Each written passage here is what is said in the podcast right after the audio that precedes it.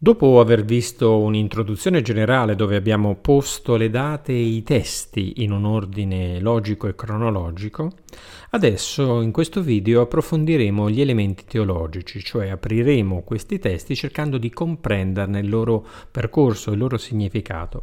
Tenete presente che il racconto della storia eh, sarà direttamente proporzionato all'identità che il popolo di Israele avrà di se stesso ed in particolare riguardo alla legge donata da Dio al Sinai. Partiamo dal testo di Giosuè. L'orientamento di fondo del testo assicura la transizione fra Pentateuco e i profeti anteriori, quindi da Giudici, Primo Samuele e Primo Due Re. Frequenti sono i paralleli con Mosè, lì vedete i riferimenti, e soprattutto il riferimento alla Torah in Giosuè 1.8 è tipico anche dell'apertura del canone dei profeti, dei Nebim, come l'inizio del Salterio. Mm, beato l'uomo che non va nel consiglio degli empi, tutto il giorno medita la legge del Signore. Il riferimento alla Torah, alla legge, in Israele non è riferimento a una legge suprema, ma alla propria identità. Il popolo come oggetto atto di dono da parte di Dio della sua legge. C'è un bellissimo testo nel testo di Baruch, capitolo quarto, dice Beati noi perché il Signore ci ha rivelato ciò che a Lui è gradito. Quindi, infatti, la festa della Torah è una festa di grande gioia all'interno del popolo ebraico. Il testo di Giosuè dunque sottolinea come la legge di Mosè sia il vero criterio di comprensione del, tra la vicenda storica del popolo di Israele, quindi le sue vicissitudini, e la sua identità profonda, cioè l'essere stato prescelto da Dio appunto per il dono della legge. Vediamo subito il testo di Giosuè. Mm, l'elogio dei padri in uh, Siracide, ben Sirà scrive circa due secoli prima di Cristo, descrive così Giosuè. Valoroso in guerra fu Giosuè, figlio di Nun, successore di Mosè nell'ufficio profetico. Secondo il suo nome, egli fu grande per la salvezza degli eletti di Dio, compiendo la vendetta contro i nemici insorti, per assegnare il possesso ad Israele. Infatti Giosuè accompagna Mosè fin dalla giovinezza, è vicino nella battaglia con l'Amalekiti contro, contro Amalek. Tenete presente che questa battaglia è molto strategica perché dopo l'uscita, dopo il passaggio del mare, è una battaglia estremamente importante prima dell'arrivo al Sinai, che comunque sarà descritto nel testo di Esodo al capitolo diciannovesimo. Inoltre, nel rinnovo dell'alleanza, Giosuè è accanto a Mosè eh, al Sinai, sia nella prima stipula sia nella seconda, vedete il capitolo 32. Fa parte poi della spedizione che eh, va in ricognizione nella terra di Canaan, farà da mediatore con la rissa che scoppia subito dopo e Mosè lo consacrerà solennemente come suo successore. vedete il testo di numeri 27. Quindi non solo è un discepolo, diciamo così, di Mosè, ma è il suo successore designato che eh, condivide tutto il percorso di Mosè e poi ne raccoglie l'eredità spirituale. Quali sono le finalità del testo del, di Giosuè? Il libro racconta il compimento della parola di Dio rivolta ad Abramo sulla terra promessa. È interessante il confronto tra Giosuè 1.1.9 e 21.43.45. Ci aiuta a cogliere il rapporto promessa-compimento, orientandoci verso la comprensione del testo. Così noi abbiamo la tappa della conquista, la distribu- eh, distribuzione del territorio e il rinnovo dell'alleanza. Questo proprio a grandi linee lo abbiamo già visto nella divisione del testo di Giosuè. L'assemblea di Sichem ha certamente un parallelo col testo di Deuteronomio 29.8 e al suo interno abbiamo una panoramica storica con l'esortazione a liberarsi dagli altri dei, versetti 14-15, l'accoglienza di Yahweh come unico Signore, lasciando dunque fuori gli altri dei, e l'impegno a servire il Signore, versetti 19 e 24. Questo testo poi comunque lo vedremo più in un altro video con maggiore approfondimento. Quindi comprendete che eh, dopo il testo ci racconterà la morte di Giosuè. Quindi comprendete che proprio come Mosè alla fine chiede l'estrema fedeltà all'alleanza, il testo di Deuteronomio 29, così farà Giosuè prima della sua morte. Giosuè in quel giorno concluse un'alleanza con il popolo e gli diede uno statuto e una legge a Sichem. Tra l'altro eh, il testo di Giosuè è veramente molto bello e anche sottolineerà anche i pericoli di eh, dichiararsi fedeli al Signore e poi non mantenere gli impegni dell'alleanza. Vediamo adesso il libro dei giudici. Il libro dei giudici che possiamo datare questo periodo dal 1225 al 1030 a.C. sono date indicative naturalmente, cioè prima della nascita del 1030 della, della monarchia col primo re, con Saul. Bene, il libro dei giudici eh, contiene un racconto tra 37 e 1631 di eh, 12 giudici. Abbiamo due prologhi uno di carattere storico-geografico, uno di carattere dottrinale teologico. E abbiamo due appendici che sono i capitoli 17 18, 19, 21. Ma chi sono i giudici? Sono prima di tutto personaggi scelti da Dio, vedete la frequenza del riferimento a questo tipo di tipologia, dotati di un carisma, lo spirito di Yahweh, anche qui al, sono tutti numeri riferiti al testo dei giudici, e hanno la missione di liberare il popolo dall'oppressione nemica. Quindi quando l'oppressione si fa uh, particolarmente forte, calamitosa, Dio suscita un uomo dotato di un carisma speciale, dello spirito di Yahweh, per mettersi a capo dunque eh, del suo popolo e condurlo alla liberazione. Vediamone però la chiave teologica. L'obiettivo è quello di illustrare la storia dell'alleanza fra Dio e il popolo di Israele dopo la morte di Mosè e di Giosuè e soprattutto prima dell'avvento della monarchia. Il prologo geografico 1125 descrive la situazione di Canaan alla morte di Giosuè, mentre il prologo teologico 2636 reinterpreta in chiave religiosa il periodo di giudici. La fedeltà a Yahweh, che protegge e guida il popolo contro i nemici, l'infedeltà di Israele. Cosa abbiamo? Ricordate quello che sto per dire perché è molto importante. Quattro passaggi peccato del popolo, punizione da parte di Dio, pentimento da parte del popolo, salvezza da parte di Dio. Questo è lo schema deuteronomico che poi si applica un po' a tutta la storia, compresi i libri di Samuele e dei re. Questo schema è il paradigma di tutta la struttura del libro. Poiché questa nazione ha violato l'alleanza che avevo stabilito con i loro padri e non hanno obbedito alla mia voce, anch'io non scaccerò più dinanzi a loro nessuno dei popoli che Giosuè lasciò quando morì. Così per mezzo loro metterò alla prova Israele, per vedere se custodiranno o no la via del Signore, camminando in essa come la custodirono i loro padri. Il testo di riferimento è quello a Giudici 2.20 23. Quindi è un testo estremamente interessante che fa da transizione tra il periodo della monarchia e il periodo del deserto, con questa, questo schema teologico diciamo abbastanza chiaro. Vediamo adesso i due libri di Samuele.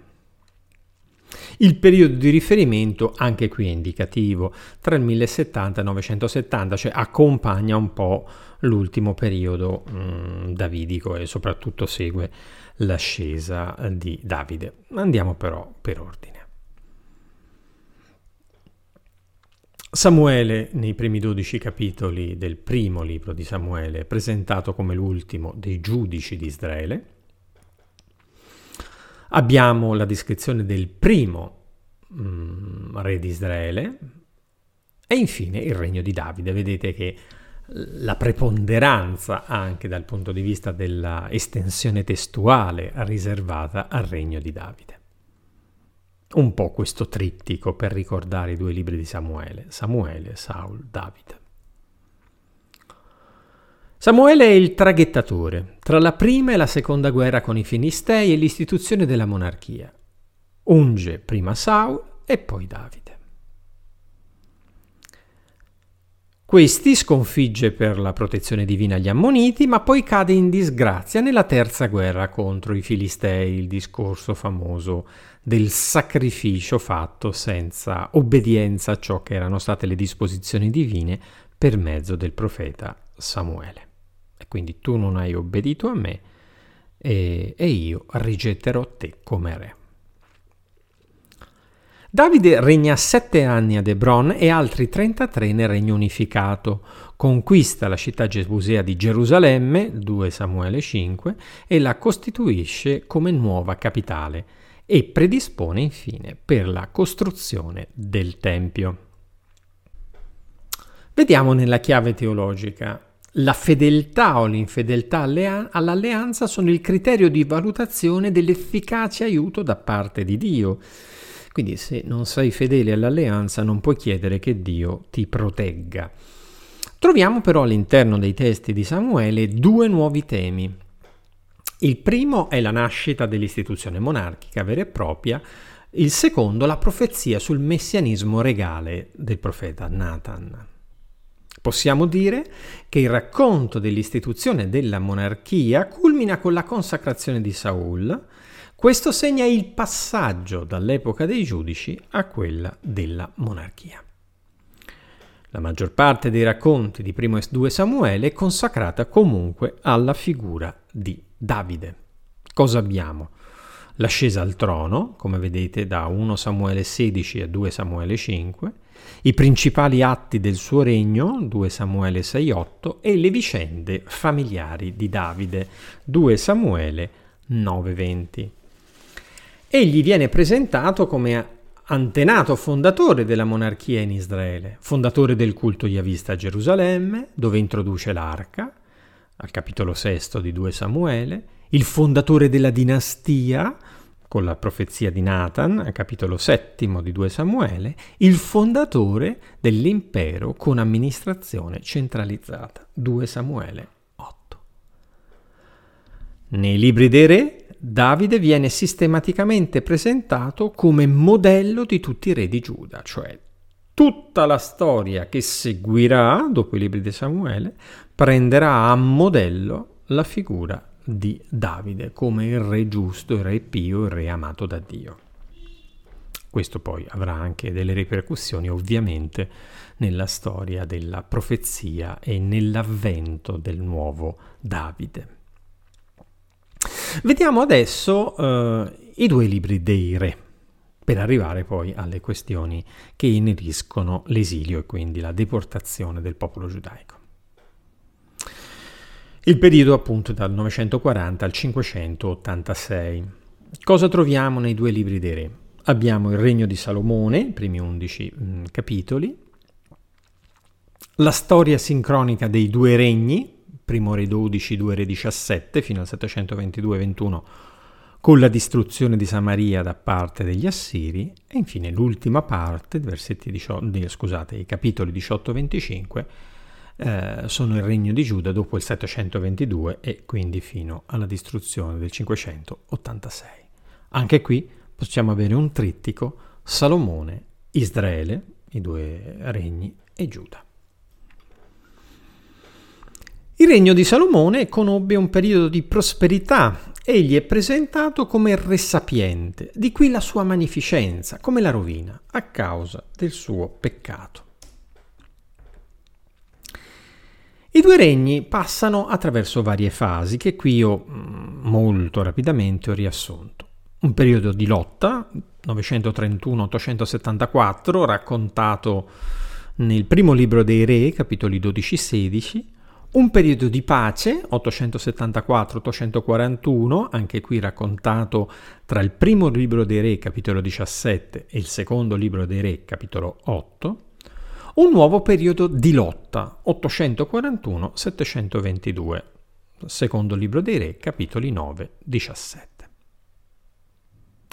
E infine troviamo un notevole risveglio religioso sotto Ezechia, 716-687, con i riferimenti al secondo libro dei re da 18.1 a 20.21, e sotto Giosia 640-609, eh, secondo libro dei re 22.1, 23.30, ma anche profond- momenti di profonda idolatria, in particolare sotto Manasse per ben 45 anni.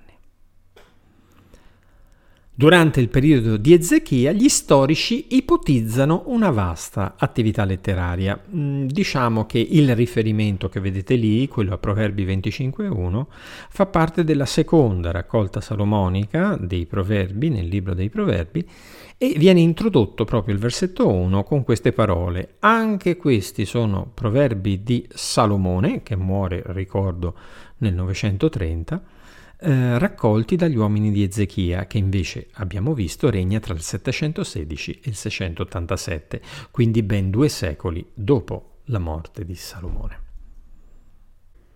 Vediamo nella chiave teologica. I libri dei re seguono rigorosamente un tema unitario.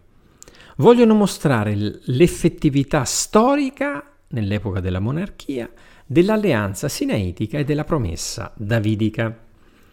Emblematico il giudizio sulla caduta del Regno del Nord che troviamo in 2 Re 17, che leggiamo subito. Ciò avvenne perché gli israeliti avevano peccato contro il Signore loro Dio, che li aveva fatti uscire dalla terra d'Egitto. 2 Re 17, 7. Questa la scansione.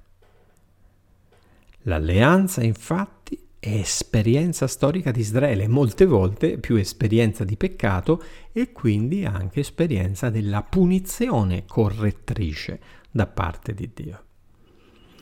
In 2 Re 17.1.6 sono descritte le circostanze storiche della rovina, il motivo che abbiamo letto nel riquadro in alto a destra, e poi la conclusione, l'ostinazione. Non ascoltarono come i loro padri, i quali non avevano creduto al Signore. Quindi, nei libri dei re, Davide viene sistematicamente presentato come modello di tutti i re di Giuda. Ecco. Ecco il punto di riferimento sia dal punto di vista amministrativo, militare e naturalmente religioso.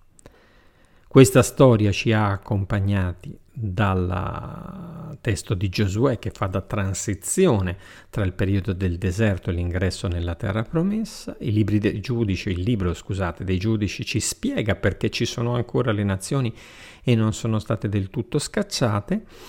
E il primo e il secondo libro di Samuele ci approssimano a questo passaggio verso la monarchia e poi il racconto del percorso dei regni eh, prima lo splendore di Salomone, poi due regni divisi, infine l'ultima appendice fino all'esilio del 586 del regno di Giuda, tra fedeltà e infedeltà, ma di cui appunto Davide è il punto di riferimento. E anche quando abbiamo degli elogi, nei casi di Ezechia al sud e di Giosia sempre al sud, il punto di riferimento sarà ha fatto come Davide, il riferimento sarà assolutamente quello. Adesso eh, noi abbiamo concluso questa carrellata eh, con alcuni elementi teologici che ho cercato di fornirvi nell'approccio aprendo un po' questi testi. Completeremo il percorso con qualche approfondimento testuale che riservo evidentemente all'ultimo video che dedicherò ai libri storici.